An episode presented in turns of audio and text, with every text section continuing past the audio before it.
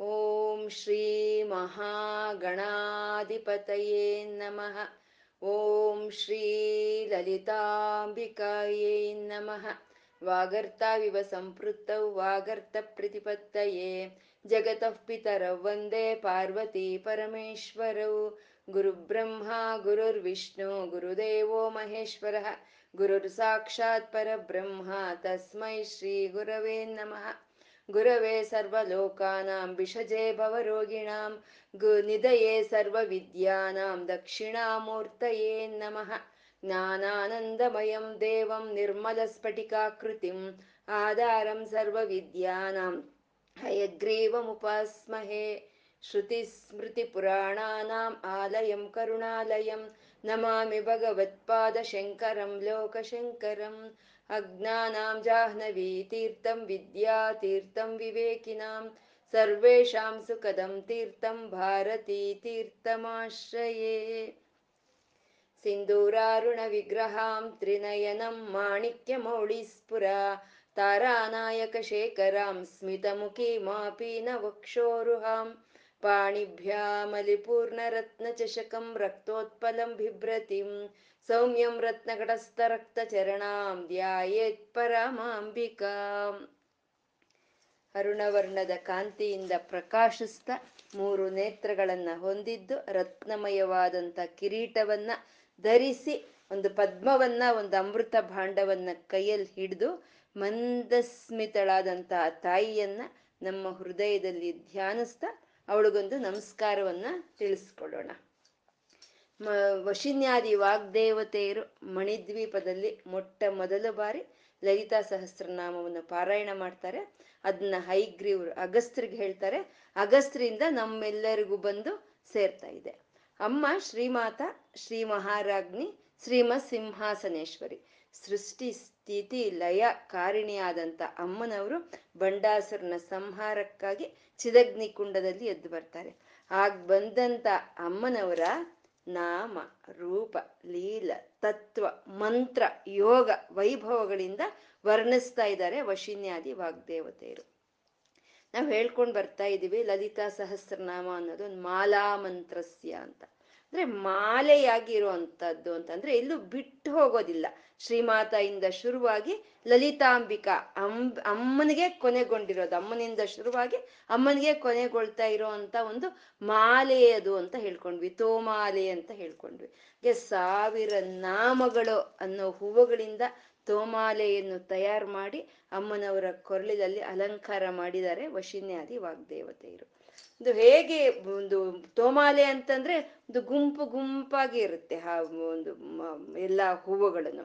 ಹಾಗೆ ಇಲ್ಲಿ ಗುಂಪು ಗುಂಪಾಗಿ ಬರ್ತಾ ಇರ್ತವೆ ನಾಮಗಳು ಒಂದೊಂದು ಗುಂಪಿನಲ್ಲಿ ಒಂದೊಂದು ತತ್ವ, ಒಂದೊಂದು ಗುಂಪಿನಲ್ಲಿ ಒಂದೊಂದು ಉಪಾಸನಾ ಕ್ರಮಗಳನ್ನ ತೋರಿಸ್ತಾ, ಆ ಉಪಾಸನಾ ಫಲಗಳನ್ನ ಸಹಿತ ತೋರಿಸ್ತಾ ಇರೋವಂಥ ಒಂದು ಅತ್ಯದ್ಭುತವಾದಂಥ ಮಾಲಾ ಮಂತ್ರಸ್ಯ ಅಂತಂದ್ರು. ಉಪಾಸನಾ ಒಂದು ಕ್ರಮದಲ್ಲಿ ಭವಾನಿ ಶಾಂಭವಿ ವಿದ್ಯೆ ಅಂತಂದ್ರು. ಆ ಶಾಂಭವಿ ವಿದ್ಯೆಯಲ್ಲಿ ಆ ಶಾಂಭವಿ ವಿದ್ಯಾದಿ ದೇವತೆ ಭವಾನಿ ಅಂದ್ರು. ಅವಳನ್ನ ಯಾವ ರೀತಿ ಆರಾಧನೆ ಮಾಡಬೇಕು ಅಂದ್ರೆ ಭಾವನಾ ಗಮ್ಯ ಭಾವನೆ ಮಾಡಿ ಆರಾಧನೆ ಮಾಡು. ಏನ್ ಬರುತ್ತೆ? ಭವಾರಣ್ಯ ಕುಟಾರಿಕ, ಸಂಸಾರ ಅನ್ನೋ ಒಂದು ಕಾಡನ್ನ ಕತ್ತರಿಸಿ ಹಾಕ್ತಾಳೆ ಅಂತಂದ್ರು. ಮತ್ತೆ ದುರ್ಗಾ ಅಂತಂದ್ರು. ಆ ದುರ್ಗೆಯ ಉಪಾಸನೆಯಲ್ಲಿ, ಆ ದುರ್ಗಾ ವಿದ್ಯೆಯಲ್ಲಿ, ಆ ದುರ್ಗೆನೇ ಅಧಿಷ್ಠಾನ ದೇವತೆ. ಆ ದುರ್ಗೆ ಅಂದ್ರೆ ಏನು? ಅಂದ್ರೆ ನಮ್ಮ ಇಂದ್ರಿಯಗಳನ್ನ, ನಮ್ಮ ಮನಸ್ಸನ್ನ, ನಮ್ಮ ಬಾಹ್ಯ ಇಂದ್ರಿಯಗಳನ್ನ, ಬಹಿರ್, ಒಳಗಿನ ಇಂದ್ರಿಯಗಳನ್ನ ನಿಗ್ರಹಿಸ್ಕೊಂಡ್ರು ಯಾವ ತತ್ವವಾದ್ರೆ ಮಾತಿಗೂ ಮನಸ್ಸಿಗೂ ತೋಚಲ್ವ ಆ ತತ್ವವನ್ನೇ ದುರ್ಗಾ ಅಂತ ಹೇಳಿದ್ರು. ಆ ರೀತಿ ನಾವು ಇಂದ್ರಿಯಗಳನ್ನ ನಿಗ್ರಹಿಸ್ಕೊಂಡು ಆ ತಾಯಿಯನ್ನ ಉಪಾಸನೆ ಮಾಡುವಾಗ ನಮ್ಗೆ ಬರುವಂತ ಉಪಾಸನ ಫಲ ಅಂದ್ರೆ ದುಃಖ ಹಂತ್ರಿ ಸುಖಪ್ರದ ಅಂತಂದ್ರು ದುಃಖವನ್ನು ತೆಗೆದುಹಾಕ್ತಾಳೆ, ಸುಖವನ್ನು ಕೊಡ್ತಾಳೆ ಅಂತ. ಆ ದುರ್ಗಾ ತತ್ವವನ್ನೇ ವನದುರ್ಗಾ ಮಾಲಾ ಮಂತ್ರಗಳಿಗೆ ಅಂತ ತಗೊಂಡು ಹೋದ್ರು ವನದುರ್ಗಾ ಮಾಲಾ ಮಂತ್ರಗಳು ಅನ್ನೋದು ಸರ್ವ ಅನ್ನೋ ಪದದಿಂದ ಶುರುವಾಗುತ್ತೆ. ಸರ್ವ ಅನ್ನೋದು ಪರಬ್ರಹ್ಮಗಳಿಗೆ ಮಾತ್ರನೇ ಅದು ಅನ್ವಯವಾಗುವಂಥದ್ದು. ನಾವು ಸರ್ವ ಅಂತ ಎಲ್ಲಿ ಹೇಳಿದ್ರೆ ಅದು ಆ ಪರಬ್ರಹ್ಮನನ್ನೇ ಹೇಳ್ತಾ ಇದ್ದೀವಿ ನಾವು ಅಂತ ಸರ್ವ ಮಂತ್ರ ಸರ್ವಶಕ್ತಿ ಸ್ವರೂಪಿಣಿ ಅಂತಂದ್ರು. ಪ್ರಪಂಚದಲ್ಲಿ ಎಲ್ಲಿ ಯಾವ ಶಕ್ತಿ ನಮಗೆ ಕಾಣಿಸ್ತಾ ಇದೆಯೋ ಆ ಶಕ್ತಿಯ ಸ್ವರೂಪದಲ್ಲೇ ತಾಯಿ ಇದ್ದಾಳೆ ಅಂತ ಹೇಳೋ ಅಂಥದ್ದೇ ಶ ಸರ್ವಶಕ್ತಿಮಯಿ ಅಂತಂದ್ರು. ಸರ್ವಮಂಗಳ ಅಂತಂದ್ರು. ಆ ಶಕ್ತಿ ಏನ್ ಮಾಡ್ತಾ ಇದೆ ಅಂದ್ರೆ ಪ್ರಪಂಚಕ್ಕೂ ಪ್ರಕೃತಿಗೆ ಮಂಗಳವನ್ನು ಉಂಟು ಮಾಡ್ತಾ ಇದೆ ಅಂತ. ಆ ರೀತಿ ನಾವು ಉಪಾಸನೆ ಮಾಡಿದ್ರೆ ನಮ್ಗೇನ್ ಪ್ರಯೋಜನ? ಸದ್ಗತಿ ಪ್ರದ, ನಮ್ಗೆ ಸದ್ಗತಿ ಬರುತ್ತೆ ಅಂತಂದ್ರು. ಅವಳೇ ಸರ್ವೇಶ್ವರಿ. ಎಲ್ಲಾ ಶಕ್ತಿಗಳಿಗೂ ಯಾರ ವಶದಲ್ಲಿದೆಯೋ ಅವಳೇ ಸರ್ವೇಶ್ವರಿ.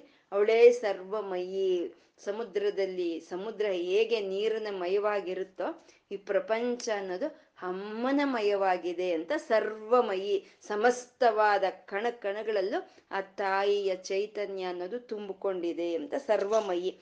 ಸರ್ವ ಮಂತ್ರ ಸ್ವರೂಪಿಣಿ. ಯಾವ ಮಂತ್ರಗಳ ಆಗ್ಬೋದು ಆ ಅಮ್ಮನ ಸ್ವರೂಪವೇ ಅಂತ.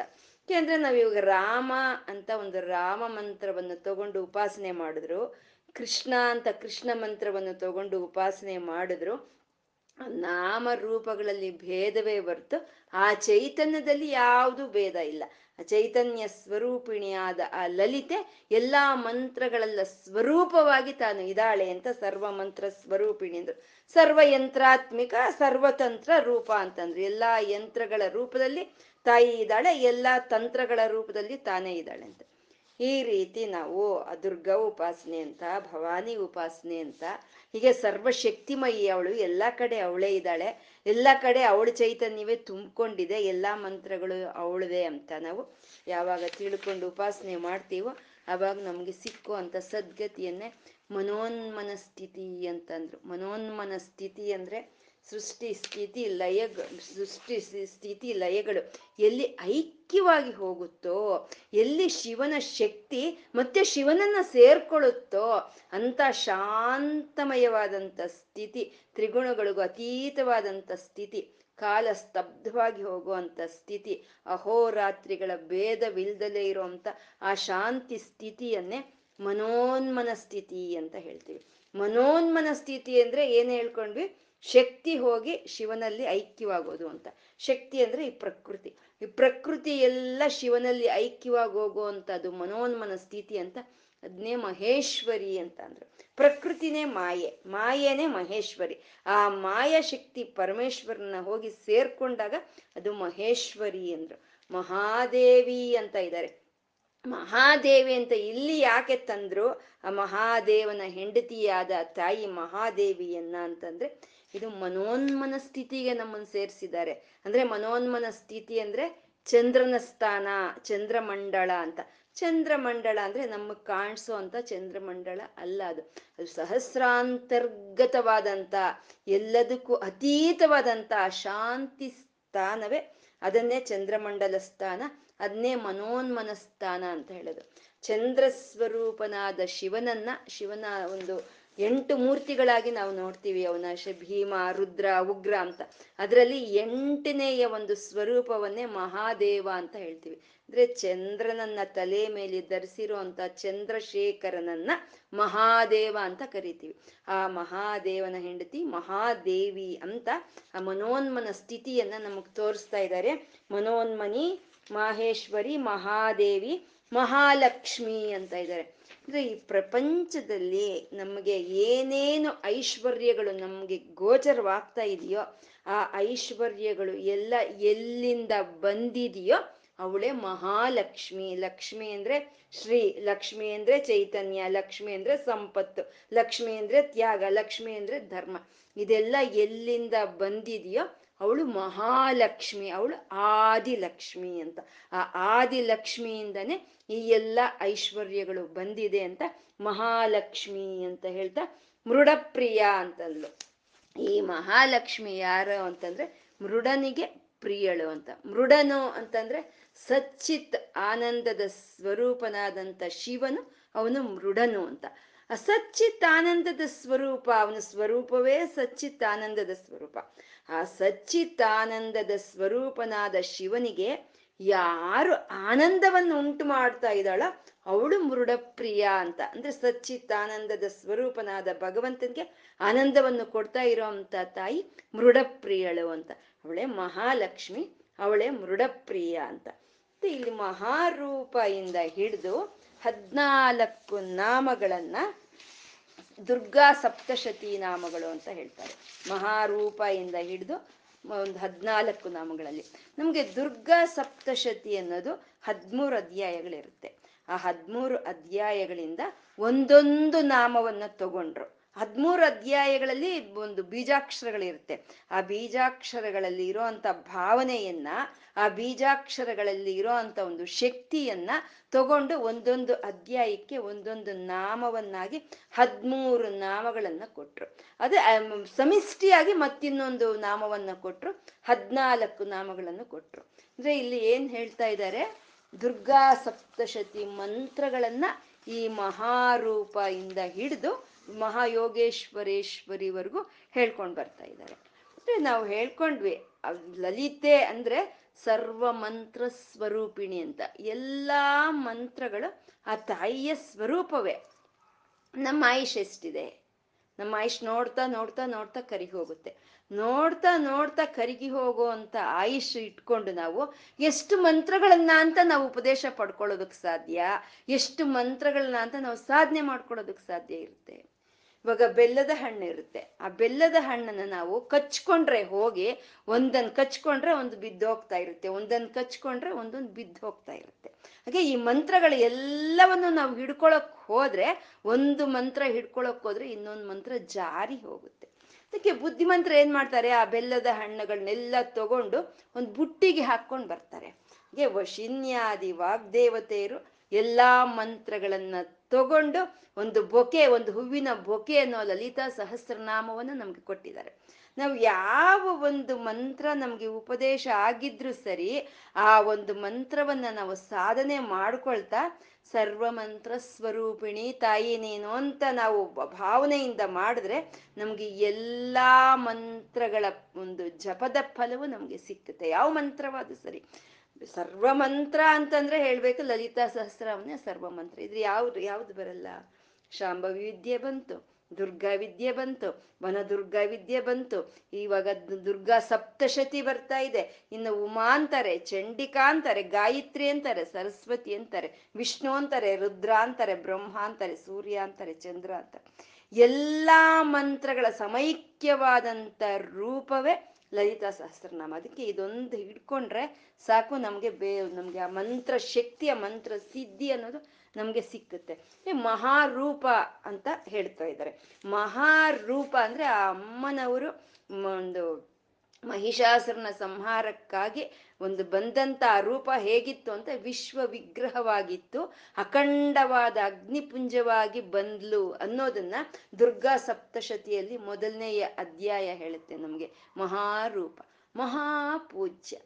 ಅಂತ ರೂಪಗ, ರೂಪವನ್ನಲ್ದಲೆ ನಾವಿನ್ ಪೂಜೆ ಮಾಡೋದಕ್ಕಿನ್ನ ಅರ್ಹತೆ ಇರೋವಂಥ ರೂಪ ಯಾವ್ದಿರುತ್ತೆ? ಪ್ರಕೃತಿ ಪ್ರಾಣಿಗಳು ಸಮಸ್ತವಾದಂತ ಒಂದು ಸಮಯದಲ್ಲಿ ಯಾರನ್ನ ಗೌರವಿಸ್ತಾ ಇದ್ದಾರೋ ಯಾರನ್ನ ಪೂಜಿಸ್ತಾ ಇದ್ದಾರೋ ಆ ತಾಯಿನೇ ಮಹಾಪೂಜ್ಯಳು ಅಂತಂದ್ರು. ಮಹಾಪಾತಕ ನಾಶಿನಿ ನಾವು ಉಪಾಸನ ಫಲವನ್ನು ಹೇಳ್ತಾ ಇದ್ದಾರೆ ಮಹಾಪಾತಕಗಳು ಹೋಗುತ್ತೆ ಅಂತ. ಪಾತಕಗಳು ಅಂದ್ರೆ ಪಾಪಗಳು ಅಂತ. ಪಾಪ ಹೋಗ್ಬೇಕು ಅಂತ ನಮ್ಮೆಲ್ಲರಿಗೂ ಇರುತ್ತೆ.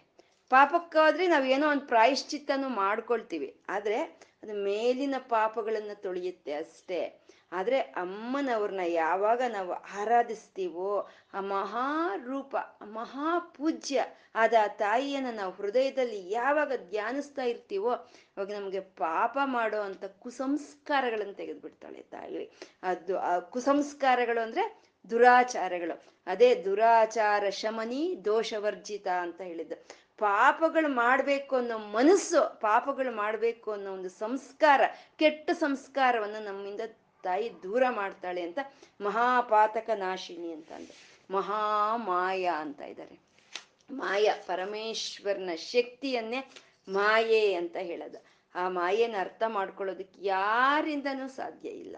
ಇಲ್ಲಾಂದ್ರೆ ಏನು ಈ ಸೃಷ್ಟಿ ಏನು? ಈ ಸೃಷ್ಟಿ ಸ್ಥಿತಿ ಲಯಗಳು ಏನು? ಇದು ಮಾಡ್ತಾ ಇರೋಂಥ ವಿಧಾನ ಏನು? ಇದು ಯಾವುದು? ಇದಾನೇ ಅಂತ ಸೂರ್ಯ ಅನ್ಕೊಳ್ಳೋ ಅಷ್ಟೊತ್ತಿಗೆ ಮುಳುಗೋಗ್ತಾನೆ. ಇಲ್ಲ ಅಂತ ಅನ್ಕೊಳ್ಳೋ ಅಷ್ಟೊತ್ತಿಗೆ ಚಂದ್ರ ಬರ್ತಾ ಇದ್ದಾನೆ. ಭೂಮಿ ನಿಂತ್ಕೊಂಡಿದೆ ಅಂತ ನಾವು ಅನ್ಕೊಂಡ್ರೆ ಇದು ತಿರುಗ್ತಾ ಇದೆ. ಹಾಗೆ ಮಹಾ ಮಾಯಾ ಸ್ವರೂಪಿಣಿಯ ತಾಯಿ ಅಂತ. ಇದು ಲಕ್ಷ್ಮಿ ಅಂತ ಹೇಳಿದ್ರು, ಮಹಾಲಕ್ಷ್ಮಿ ಅಂತ ಹೇಳಿದ್ರು. ಮಹಾಲಕ್ಷ್ಮಿನ ತಾಯಿ ವಿಷ್ಣುವಿನ ಪತ್ನಿ ಮಹಾಲಕ್ಷ್ಮಿನ ಅಂದ್ರೆ ಬ್ರಹ್ಮನ ಪತ್ನಿ ಸರಸ್ವತಿನೂ ಅವಳೆ. ದುರ್ಗೆಯ ಒಂದು ಸ ರುದ್ರನ ಪತ್ನಿ ದುರ್ಗೆಯನು ಅವಳೆ ಅಂತಂದ್ರೆ ಅದಕ್ಕೂ ಮೀರಿ ಇರೋ ಅಂತ ತಾಯಿ ವಿಶ್ವಂ ಭ್ರಮಯಹಸಿ ಪರಬ್ರಹ್ಮ ಮಹಿಷಿ ಮಹಾಮಾಯಾ ವಿಶ್ವಂ ಭ್ರಮಯಸಿ ಪರಬ್ರಹ್ಮ ಮಹಿಷಿ ಅಂದ್ರು ಶಂಕರರು. ಆ ಮಾಯೆಯಿಂದ ಈ ಪ್ರಪಂಚವನ್ನೆಲ್ಲ ಯಾರು ನಡೆಸ್ಕೊಂಡು ಹೋಗ್ತಾ ಇದ್ದಾಳ ಅವಳು ಲಕ್ಷ್ಮೀ, ಸರಸ್ವತಿ, ದುರ್ಗೆಯರಿಗೂ ಅತೀತವಾದಂಥ ಪಟ್ಟ ಮಹಿಷಿ, ಪರಬ್ರಹ್ಮನ ಪಟ್ಟ ಮಹಿಷಿ. ಅವಳೇ ಮಾಯಾ ಸ್ವರೂಪಿಣಿ ಅಂತ ಮಹಾಮಾಯ ಅಂತ ಹೇಳ್ತಾ ಇದ್ದಾರೆ, ಮಹಾಮಾಯ. ಆ ಮಹಾಮಾಯ ಆದಂತ ತಾಯಿಯನ್ನ, ಆ ಮಾಯೆಯನ್ನ ತಿಳ್ಕೊಳ್ಳೋದಕ್ಕೆ ಯಾರಿಂದನೂ ಸಾಧ್ಯ ಇಲ್ಲ. ನೀನು ಈ ಮಹಾಮಾಯಾ ಸ್ವರೂಪಿಣಿ ಅಂತ ನಿನ್ನ ನಮಸ್ಕಾರ ಮಾಡೋದು ಒಂದೇ ತಾಯಿ ನಮ್ಗೆ ಇರೋಂತ ಒಂದು ದಾರಿ ಅನ್ನೋದು ಸುಮೇಧನು. ಅವನು ಒಂದು ದುರ್ಗಾ ಸಪ್ತಶತಿಯಲ್ಲಿ ಅದು ಬೋಧನೆ ಮಾಡೋ ಅಂಥದ್ದು. ಸುಮೇಧನಿಗೂ ಸಮಾಧಿಗೂ ಮತ್ತು ಅವನು ಸುರಥನಿಗೂ ಸ, ಸುಮೇಧನು ಉಪದೇಶ ಮಾಡ್ತಾನೆ. ಮಾಯೆಯನ್ನು ತಿಳ್ಕೊಳಕ್ ಹೋಗ್ಬೇಡಿ. ಆ ಮಾಯೆಗೊಂದು ನಮಸ್ಕಾರ ಮಾಡಿ ಅಂತ ಹೇಳ್ತಾರೆ. ಇದನ್ನೇ ಭಗವದ್ಗೀತೆಯಲ್ಲಿ ಕೃಷ್ಣ ಹೇಳೋದು. ಮಮ ಮಾಯಾ ದುರತ್ಯಯ. ನನ್ನ ಮಾಯೆಯನ್ನು ದುರತ್ಯಯ ಮಾಡ್ಕೊಂಡು ಹೋಗೋದಕ್ಕೆ ಯಾರಿಗೂ ಸಾಧ್ಯ ಇಲ್ಲ ಅಂತ. ಮಾಮೇವ ಪ್ರಪದ್ಯಂತೆ ಮಾಯಾಮೇತಂ ತರಂತಿ. ನನ್ನ ಮಾಯೆಯನ್ನ ತಿಳ್ಕೊಳಕ್ಕೆ ಯಾರಿಗೂ ಸಾಧ್ಯ ಇಲ್ಲ. ಅದು ನನ್ನ ಮಾಯ ಅಂತ ಯಾರು ಗುರುತಿಸ್ತಾರೋ ಅಂತ ಅವರು ಆ ಮಾಯೆಯಿಂದ ಬಿಡುಗಡೆ ಹೊಂದುತ್ತಾರೆ ಅಂತ ನೋಡಿ ಭಗವದ್ಗೀತೆನೂ ಬಂದ್ಬಿಡ್ತು. ಲಲಿತಾ ಸಹಸ್ರನಾಮದಲ್ಲಿ ಭಗವದ್ಗೀತೆನೂ ಬಂದ್ಬಿಡ್ತು. ವೇದಗಳು ಬರುತ್ತೆ, ಉಪನಿಷತ್ತುಗಳು ಬರುತ್ತೆ, ಮತ್ತೆ ಅಷ್ಟಾದಶ ಪುರಾಣಗಳು ಬರುತ್ತೆ, ದುರ್ಗಾ ಸಪ್ತಶತಿ ಬರುತ್ತೆ, ಭಗವದ್ಗೀತೆ ಬರುತ್ತೆ ಪ್ರತಿ ಒಂದು ಸಮೈಕ್ಯವಾದಂಥ ಒಂದು ರೂಪವೇ ಲಲಿತಾ ಸಹಸ್ರನಾಮ ಅಂತ.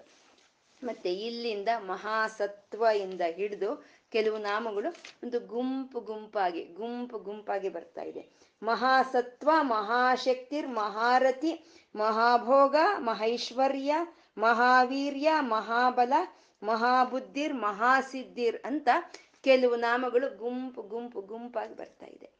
ಈ ಮಹಾ ಅಂದ್ರು, ಸರ್ವ ಇಂದ ಹಿಡಿದು, ಸರ್ವ ಅಂತ ತಗೊಂಡ್ರು, ಸರ್ವದಿಂದ ಇವಾಗ ಮಹಾ ಅಂತ ತಗೊಳ್ತಾ ಇದ್ದಾರೆ. ಅಂದ್ರೆ ಸರ್ವ ಮಹಾ ಅಂತ ಎಲ್ಲಿ ಬಂದ್ರು ಅದು ಆ ಪರಬ್ರಹ್ಮಳಿಗೆ ಅರ್ಹವಾಗಿರುವಂತ ನಾಮಗಳು ಹೋಗುವಂತ ವೇದಗಳು ಹೇಳೋ ಅಂಥದ್ದು. ಮಹಾ ಅಂತ ನಾವು ಯಾವುದನ್ನು ಕರಿಬೇಕು ಅಂತಂದ್ರೆ ಪುರುಷ, ಪ್ರಧಾನ, ಅವ್ಯಕ್ತ, ಕಾಲ.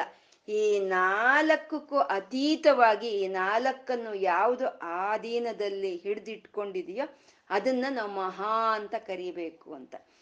ಪ, ಪುರುಷ ಅಂತಂದ್ರೆ ಈ ಜೀವಿನೂ ಪುರುಷನಾಗ್ತಾನೆ. ಸೃಷ್ಟಿ ಮಾಡ್ಬೇಕು ಅಂತ ಸಂಕಲ್ಪ ಮಾಡಿದಂತ ಪರಮಾತ್ಮನು ಅವನು ಪುರುಷನಾಗ್ತಾನೆ. ಅಂದ್ರೆ ಜೀವಾತ್ಮ, ಪರಮಾತ್ಮ ಪುರುಷನಾಗ್ತಾರೆ. ಮತ್ತೆ ಪ್ರಧಾನ ಅಂತಂದ್ರೆ ಈ ಸೃಷ್ಟಿಯೆಲ್ಲ ಈಗ ಕಾಣಿಸ್ತಾ ಇದೆ. ಈ ಕಾಣಿಸಕ್ ಮುಂಚೆ ಅದು ಹೇಗಿತ್ತು ಅಂದ್ರೆ ಬೀಜದ ಒಂದು ಸ್ಥಿತಿಯಲ್ಲಿತ್ತು. ನನಗೆ ಬೀಜ ಯಾವತ್ತೂ ಕಾಣಿಸಲ್ಲ, ವೃಕ್ಷವೇ ಕಾಣಿಸುತ್ತೆ. ಈ ಪ್ರಕೃತಿ ಎಲ್ಲ ಬೀಜದ ಸ್ವರೂಪವಾಗಿ ಇದ್ದಿದ್ದನ್ನ ಪ್ರಧಾನ ಅಂದ್ರು. ಇದು ಪ್ರಕೃತಿ ರೂಪದಲ್ಲಿ ವ್ಯಕ್ತವಾದಾಗ ಇದನ್ನು ವ್ಯಕ್ತ ಅಂತ ಅಂದ್ರು ಇನ್ನು ಇದಕ್ಕೆಲ್ಲ ಒಂದು ಕಾಲ ಅಂತ ಇರುತ್ತಲ್ಲ, ಅವ್ನಿಗೆ ಯಾವಾಗ ಸಂಕಲ್ಪ ಬಂತು, ಯಾವಾಗ ವ್ಯಕ್ತವಾಯಿತು, ಯಾವಾಗ ಬೀಜ ಕಾಲ. ಅಂದ್ರೆ ಪುರುಷ ಪ್ರಧಾನ ವ್ಯಕ್ತ ಕಾಲ. ಈ ನಾಲ್ಕಕ್ಕೂ ಅತೀತವಾಗಿದ್ದು, ಈ ನಾಲ್ಕನ್ನು ಯಾವುದು ತನ್ನ ಹಿಡಿತದಲ್ಲಿ ಹಿಡಿದಿಟ್ಕೊಂಡಿದೆಯೋ ಅದನ್ನ ಮಹಾ ಅಂತ ಕರಿಬೇಕು ಅಂದ್ರು. ಇಲ್ಲಿ ಮಹಾಸತ್ವ ಮ ಸತ್ವ ಶಕ್ತಿ, ರತಿ ಭೋಗ, ಐಶ್ವರ್ಯ, ವೀರ್ಯ, ಬುದ್ಧಿ, ಸಿದ್ಧಿ ಅಂತ ಎಲ್ಲ ಹೇಳ್ತಾ ಇದ್ದಾರೆ.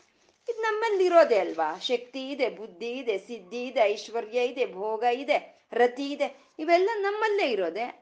ನಮ್ಮಲ್ಲಿ ಎಷ್ಟೋ ಜ್ಞಾನವಂತರಿದ್ದಾರೆ, ಎಷ್ಟೋ ಬುದ್ಧಿವಂತರಿದ್ದಾರೆ.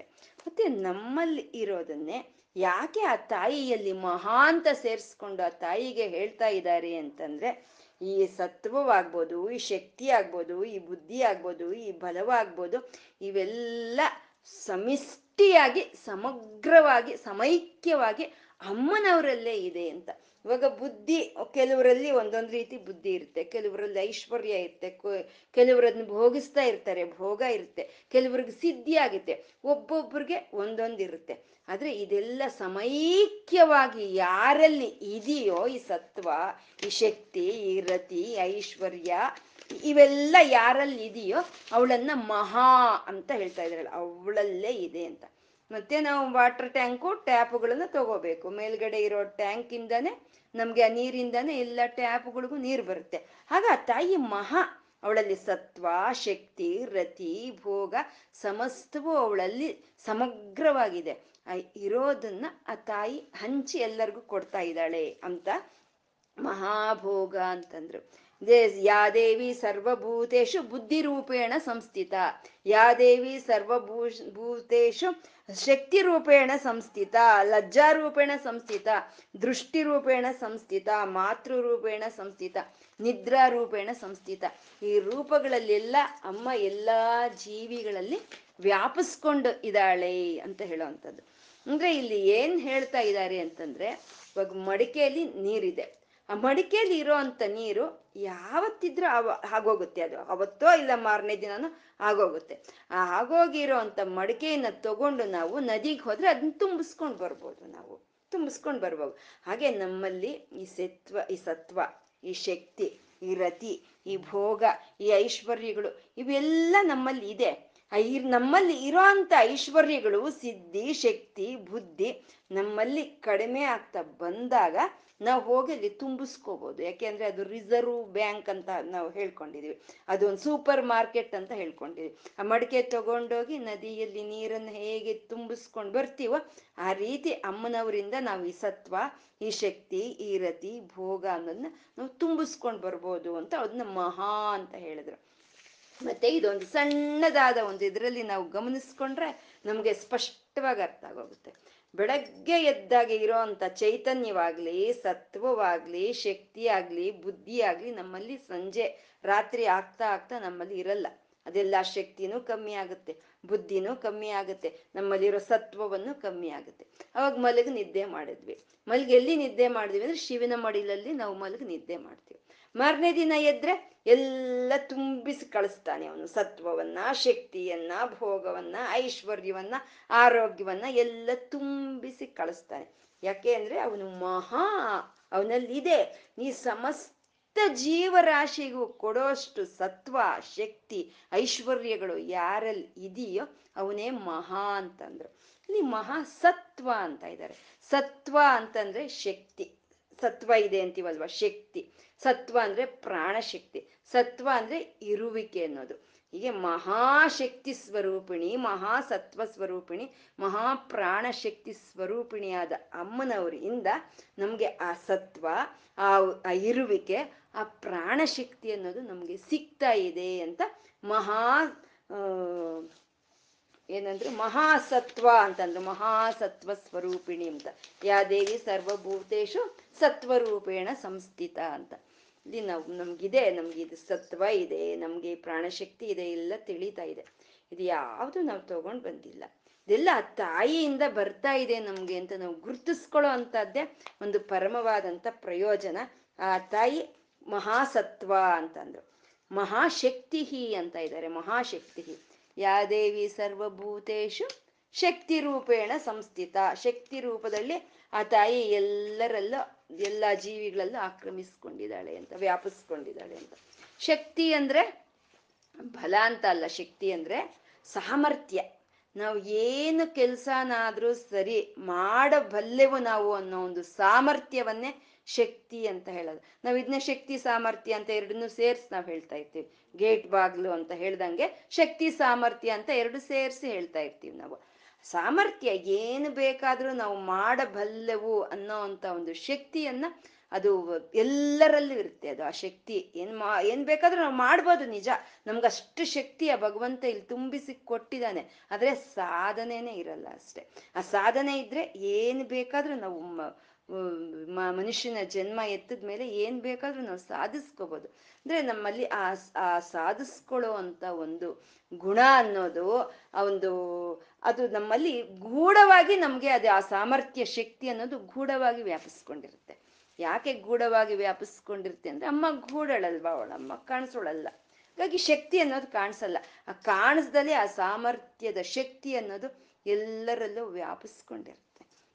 ನಾವು ಏನ್ ನೋಡಿದ್ರು, ಯಾವ್ದ್ರಲ್ಲಿ ಯಾವ ಸಾಮರ್ಥ್ಯ ನೋಡಿದ್ರು ಇವಾಗ ಮಾತಾಡ್ತೀವಿ, ಮಾತಾಡೋ ಅಂತ ಶಕ್ತಿ ಎಲ್ಲರಲ್ಲೂ ಇರುತ್ತೆ. ಆದ್ರೆ ಒಂದು ಹಾಡು ಆಡ್ಬೇಕು ಚೆನ್ನಾಗಿ ಅಂತ ಅಂದ್ರೆ ಅದಕ್ಕೆ ಸಾಮರ್ಥ್ಯ ಶಕ್ತಿ ಇರಬೇಕು. ನಡೀತಾ ಇದೀವಿ, ಎಲ್ಲರೂ ನಡೀತೀವಿ. ಚೆನ್ನಾಗಿ ಅದನ್ನ ನೃತ್ಯ ಮಾಡಬೇಕು ಅಂದ್ರೆ ಆ ನೃತ್ಯ ಮಾಡೋ ಅಂತ ಸಾಮರ್ಥ್ಯ ಇರಬೇಕು. ಆ ಸಾಮರ್ಥ್ಯ ಆ ತಾಯಿಯಿಂದ ನಮಗ್ ಬರ್ತಾ ಇದೆ ಅಂತ ಗುರ್ತಿಸ್ಕೋಬೇಕು. ಅವಳಲ್ಲಿ ಎಲ್ಲಾ ವಿಧವಾದ ಸಮರ್ಥ ಶಕ್ತಿನ ಅವಳಲ್ಲಿ ಇದೆ ಅಂತ, ಅವಳು ಮಹಾಶಕ್ತಿ ಅಂತ. ನೋಡಿದ್ ಏನು ನೋಡಿದ್ರು ಆ ತಾಯಿಯ ಒಂದು ಸಾಮರ್ಥ್ಯ ಅಂತಲೇ ನಾವು ಗುರ್ತಿಸ್ಕೋಬೇಕು. ಒಂದು ಔಷಧಿ ತಗೊಂಡ್ವಿ. ಆ ಔಷಧಿಯಲ್ಲಿ ರೋಗ ನಿರೋಧಕ ಶಕ್ತಿ ಅನ್ನೋದು ಇರುತ್ತೆ. ಅದು ತಾಯಿಯ ಸಾಮರ್ಥ್ಯವೇ. ಅಗ್ನಿಯಲ್ಲಿ ಒಂದು ಬಿಸಿಯನ್ನ ಕೊಡುವಂತ ಸಾಮರ್ಥ್ಯ ಇರುತ್ತೆ. ನೀರಿನಲ್ಲಿ ಬಾಯರ್ಕೆ ಹೋಗಲಾಡಿಸುವಂತ ಸಾಮರ್ಥ್ಯ ಇರುತ್ತೆ. ಹೀಗೆ ಚಂದ್ರನಲ್ಲಿ ಆಹ್ಲಾದವನ್ನು ಕೊಡುವಂಥ ಸಾಮರ್ಥ್ಯ ಇದೆ. ಎಲ್ಲ ಸಾಮರ್ಥ್ಯಗಳು ಎಲ್ಲಿಂದ ಬರ್ತಾ ಇದೆಯೋ ಅವಳೇ ಮಹಾಶಕ್ತಿ ಸ್ವರೂಪಿಣಿ ಅಂತ. ಎಲ್ಲ ಕಡೆ ಆ ತಾಯಿಯನ್ನೇ, ಯಾವುದು ನೋಡಿದ್ರೂ ಆ ತಾಯಿ ಅಂತ ಗುರುತಿಸ್ಕೊಳ್ಳೋ ಅಂತ ಒಂದು ಹಾದಿಯನ್ನ ಈ ನಾಮಗಳ ಗುಂಪು ನಮ್ಗೆ ತಂದು ಕೊಡ್ತಾ ಇದೆ. ಮಹಾಶಕ್ತಿ, ಮಹಾರಥಿ ಅಂತ ಇದ್ದಾರೆ. ಮಹಾರಥಿ ಅಂತಂದ್ರೆ ರತಿ ಅಂದ್ರೆ ಪ್ರೀತಿ ಅಂತ. ಪ್ರೀತಿ ಅಂದ್ರೆ ಆನಂದ ಅಂತ. ನಮ್ಗೆ ಯಾವಾಗ್ಲೂ ಅದ್ರ ಆನಂದ ತಂದ್ಕೊಟ್ರೇನೆ ನಮ್ಗೆ ಅದ್ರ ಮೇಲೆ ಪ್ರೀತಿ ಅನ್ನೋದು ಇರುತ್ತೆ. ಪ್ರಪಂಚದಲ್ಲಿ ಇರೋ ಪ್ರತಿ ಒಬ್ಬ ಜೀವಿಗೂ ಯಾವುದೋ ಒಂದ್ರ ಮೇಲೆ ಪ್ರೀತಿ ಇರುತ್ತೆ. ಯಾವುದೋ ಒಂದರಿಂದ ಅದಕ್ಕೆ ಆನಂದ ಅನ್ನೋದು ಸಿಗ್ತಾ ಇರುತ್ತೆ. ಯಾವುದೋ ಒಂದರಿಂದ ಆನಂದ ಸಿಗ್ತಾ ಇರುತ್ತೆ. ಕೆಲವರಿಗೆ ಹಾಡೋದು ಅಂದ್ರೆ ತುಂಬಾ ಆನಂದ ಸಿಕ್ಕತ್ತೆ. ರತಿ ಹಾಡೋದ್ರ ಮೇಲೆ ರತಿ. ಅದರಲ್ಲೂ ಶಾಸ್ತ್ರೀಯ ಸಂಗೀತ ಅಂದ್ರೆ ಕೆಲವ್ರಿಗೆ ತುಂಬಾ ಆನಂದ ಸಿಕ್ಕುತ್ತೆ. ಕೆಲವ್ರಿಗೆ ಇಲ್ಲೇ ಮಾಸ್ ಸಾಂಗ್ಸ್, ಸಿನಿಮಾ ಹಾಡುಗಳು ಕೇಳ್ತಾ ಇದ್ರೆ ಅವ್ರಿಗೆ ಸಂತೋಷ ಸಿಕ್ಕುತ್ತೆ. ಇನ್ನು ನೃತ್ಯ, ಭರತನಾಟ್ಯ, ಶಾಸ್ತ್ರೀಯವಾದ ನೃತ್ಯವನ್ನು ನೋಡಿದ್ರೆ ಕೆಲವ್ರಿಗೆ ಆನಂದವಾಗುತ್ತೆ. ಇಲ್ಲ, ಯಾವುದೋ ಒಂದು ಮ್ಯೂಸಿಕ್ಗೆ ಯಾವ ರೀತಿ ಡ್ಯಾನ್ಸ್ ಮಾಡಿದ್ರು ಅದನ್ನು ನೋಡಿ ಸಂತೋಷ ಪಡೋವಂಥವ್ರು ಇರ್ತಾರೆ. ಒಳ್ಳೆ ಕಾವ್ಯಗಳನ್ನು ಓದಿದಾಗ ಅಲ್ಲಿ ಸಿಕ್ಕುವಂಥ ಆನಂದ ಕೆಲವರಿಗೆ. ಇನ್ನು ಕೆಲವರಿಗೆ ಈ ಪ್ರಾಪಂಚಿಕವಾದ ವಿಷಯಗಳಿಂದ ಕೂಡಿರುವಂಥ ಕಾದಂಬರಿಗಳಾಗಬೇಕು. ಅವು ಹೇಗಿರ್ಬೇಕು ಅಂದ್ರೆ ಬೀದಿ ಬೆಳಕಿನಲ್ಲಿ ಭೀಕರ ಕೊಲೆ ಅನ್ನೋ ಒಂದು ಪುಸ್ತಕವನೋ, ಅಥವಾ ಅರ್ಧ ರಾತ್ರಿ ಬೆಕ್ಕಿನ ಕಣ್ಣು ಅಂತನೋ, ಇದ್ರೆ ತುಂಬಾ ಆನಂದವಾಗಿ ಅವರು ಅದನ್ನ ಆನಂದಿಸ್ತಾರೆ ಅದ್ರ ಮೇಲೆ ರತಿ ಅವ್ರಿಗೆ. ಆದ್ರೆ ಆನಂದ ಉತ್ತಮವಾದ, ಅನುತ್ತಮವಾದಂಥದ್ದು ಪಕ್ಕಕ್ಕಿಟ್ರೆ ಆ ಆನಂದ ಅನ್ನೋದು ನಮಗೆ ಆ ತಾಯಿಯಿಂದ ಬರಬೇಕು. ಯಾವ್ದು ನೋಡಿದ್ರು ಸರಿ, ನಾವು ಆನಂದ ಪಡೋದನ್ನ ಕಲಿಬೇಕು. ಯಾವ್ದು ನೋಡಿದ್ರು ಆನಂದ ಪಡೋದು ಕಲಿಬೇಕು. ಅದು ಬಿಟ್ಟು ಹುಣ್ಣಿಮೆಯ ದಿನ ಚಂದ್ರ ಹದಿನಾರು ಕಳೆಗಳಿಂದ ಚಂದ್ರ ಬಂದಿದ್ದಾನೆ ಅಂದ್ರೆ, ಅಯ್ಯೋ, ಏನ್ ಮಹಾ, ಈ ಬರೋ ಪೌರ್ಣಮಿಗೆ ಬರ್ತಾನೆ ಬಿಡೋನು ಅಂತ ಅಂದ್ಬಿಟ್ರೆ ಅಲ್ಲಿನ್ನೇನು? ಆನಂದಿಸ್ಬೇಕು. ಯಾವ್ದು ನೋಡಿದ್ರು ಆನಂದ ಪಡ್ಬೇಕು. ಆನಂದ ನಮಗ್ ಬರ್ಲಿಲ್ಲ ಅಂದ್ರೆ ಆ ತಾಯಿ ನಮ್ಗೆ ಕೊಡ್ಲಿಲ್ಲ ಅಂತ ಅರ್ಥ. ಹಾಗೆ ಆ ತಾಯಿ ಮಹಾರತಿ ಸ್ವರೂಪಿಣಿ, ಆನಂದ ಸ್ವರೂಪಿಣಿ ಅಂತ. ಆನಂದ ಅಂದ್ರೆ ಇದನ್ನೆಲ್ಲ ಮಹಾರಥಿ ಅಂತ ಹೇಳಕ್ಕಾಗಲ್ಲ.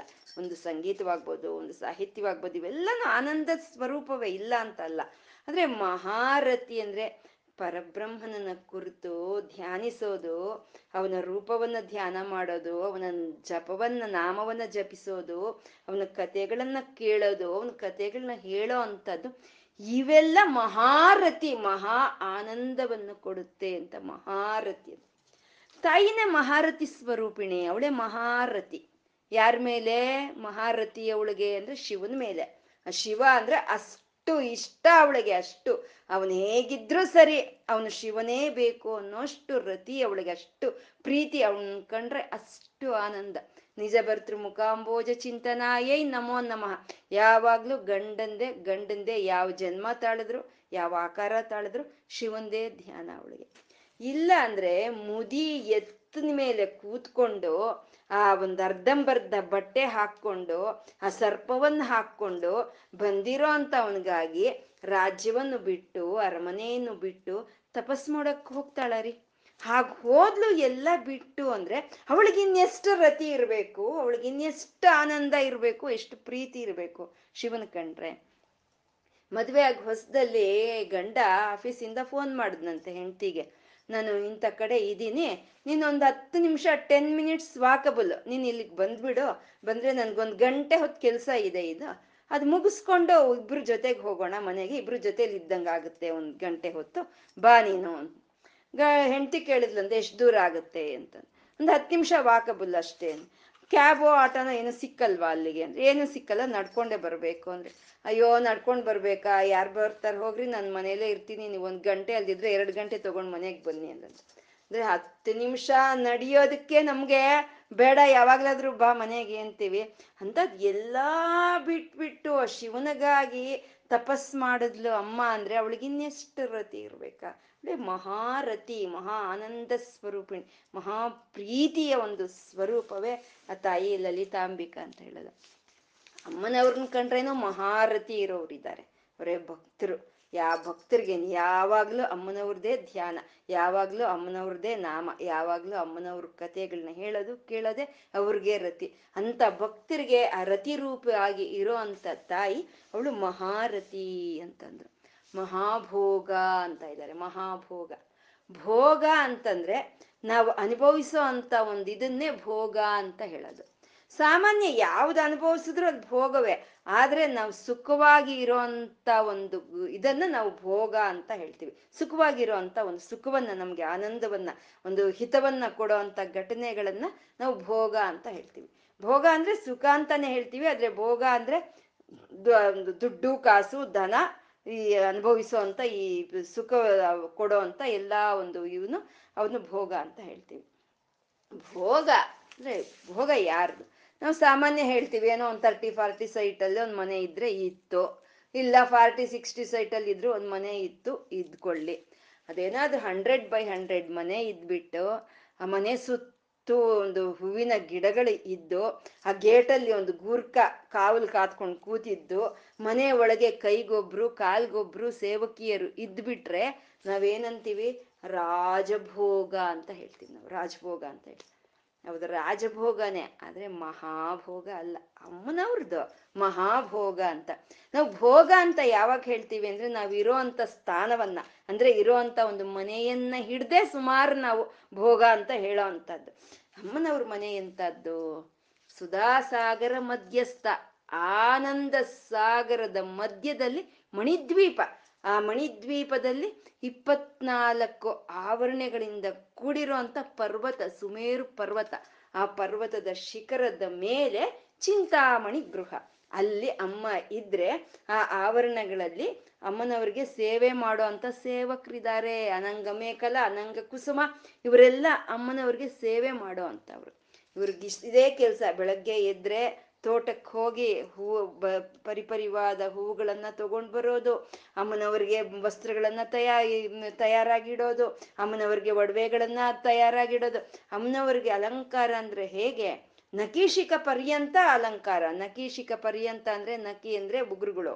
ಶಿಖ ಅಂದರೆ ತಲೆ. ಅಂದ್ರೆ ತಲೆಯಿಂದ ಉಗುರದವರೆಗೂ ಸಂಪೂರ್ಣ ಆಭರಣಗಳನ್ನ ಹಾಕೊಂಡು ಅಲಂಕೃತವಾಗಿ ಇರ್ತಾಳೆ ಆ ತಾಯಿ ಭೋಗ ಅಂತದ್ದು. ಆ ವಿ ವಿಂಜ ವಿ ಬೀಸ್ತಾ ಇರ್ತಾರೆ. ವಿಂಜಾಮರಗಳು ಬೀಸೋರು ಬೀಸ್ತಾ ಇದ್ದಾರೆ.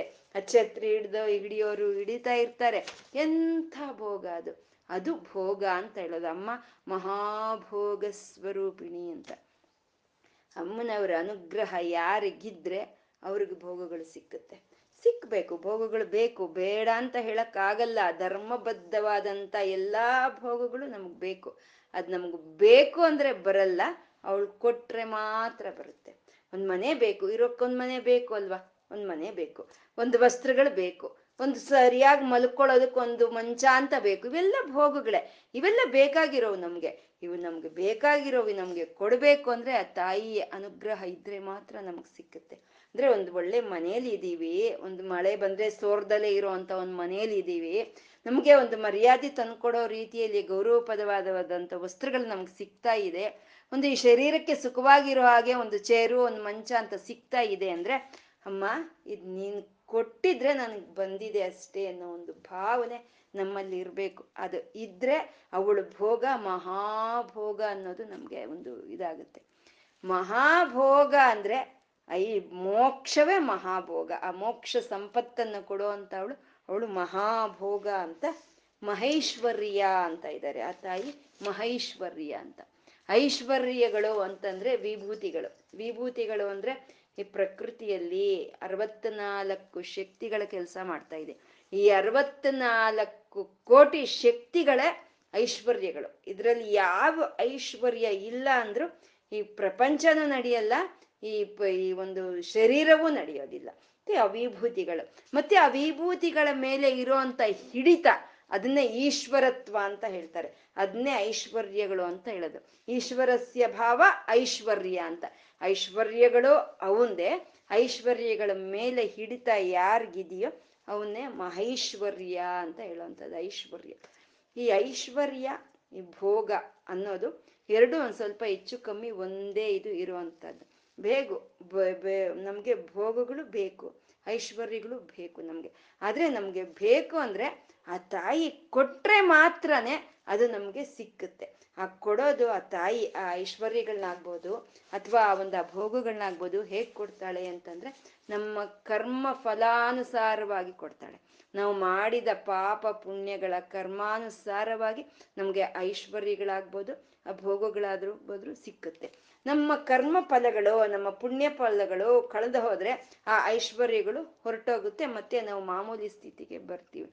ಆ ಐಶ್ವರ್ಯಗಳು ಆಗ್ಲಿ, ಆ ಭೋಗಗಳು ಆಗ್ಲಿ, ಆ ಅಮ್ಮನ ಅನುಗ್ರಹ ನಮ್ಗೆ ಇದ್ರೆ ಮಾತ್ರನೇ ಸಿಕ್ಕುತ್ತೆ.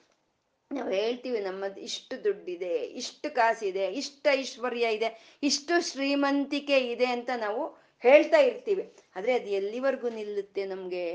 ಅಂದ್ರೆ ನಮ್ಗೆ ಆ ತಾಯಿಯ ಅನುಗ್ರಹ ನಮ್ಗೆ ಇರೋವರೆಗೂ ಮಾತ್ರನೇ ನಿಲ್ಲುತ್ತೆ. ನಾವ್ ಇವಾಗ ನೋಡ್ತಾ ಇರ್ತೀವಿ ಎಷ್ಟೊಂದು ಇಂಡಸ್ಟ್ರಿಯಲಿಸ್ಟ್ಸ್ ಇರ್ತಾರೆ ಅವರು. ಇವರು ಇಷ್ಟು is one among hundred rich ಅಂತ ಹೇಳ್ತಾರೆ ಈಸ್ ಒನ್ ಅಮಾಂಗ್ ಟೆನ್ ಅಂತಾನು ಹೇಳ್ತಾರೆ. ಹೇಳ್ತಾ ಹೇಳ್ತಾ ಒಂದು ದಿನ ಬ್ರೇಕಿಂಗ್ ನ್ಯೂಸ್ ಅಂತ ಬರುತ್ತೆ, ಸಾಲಗಳದ ಹೊರಕ್ಕೆ ಸಾಧ್ಯ ಇಲ್ದಲೆ ದೇಶ ಬಿಟ್ಟು ಹೊರಟೋದ್ರು ಅಂತ.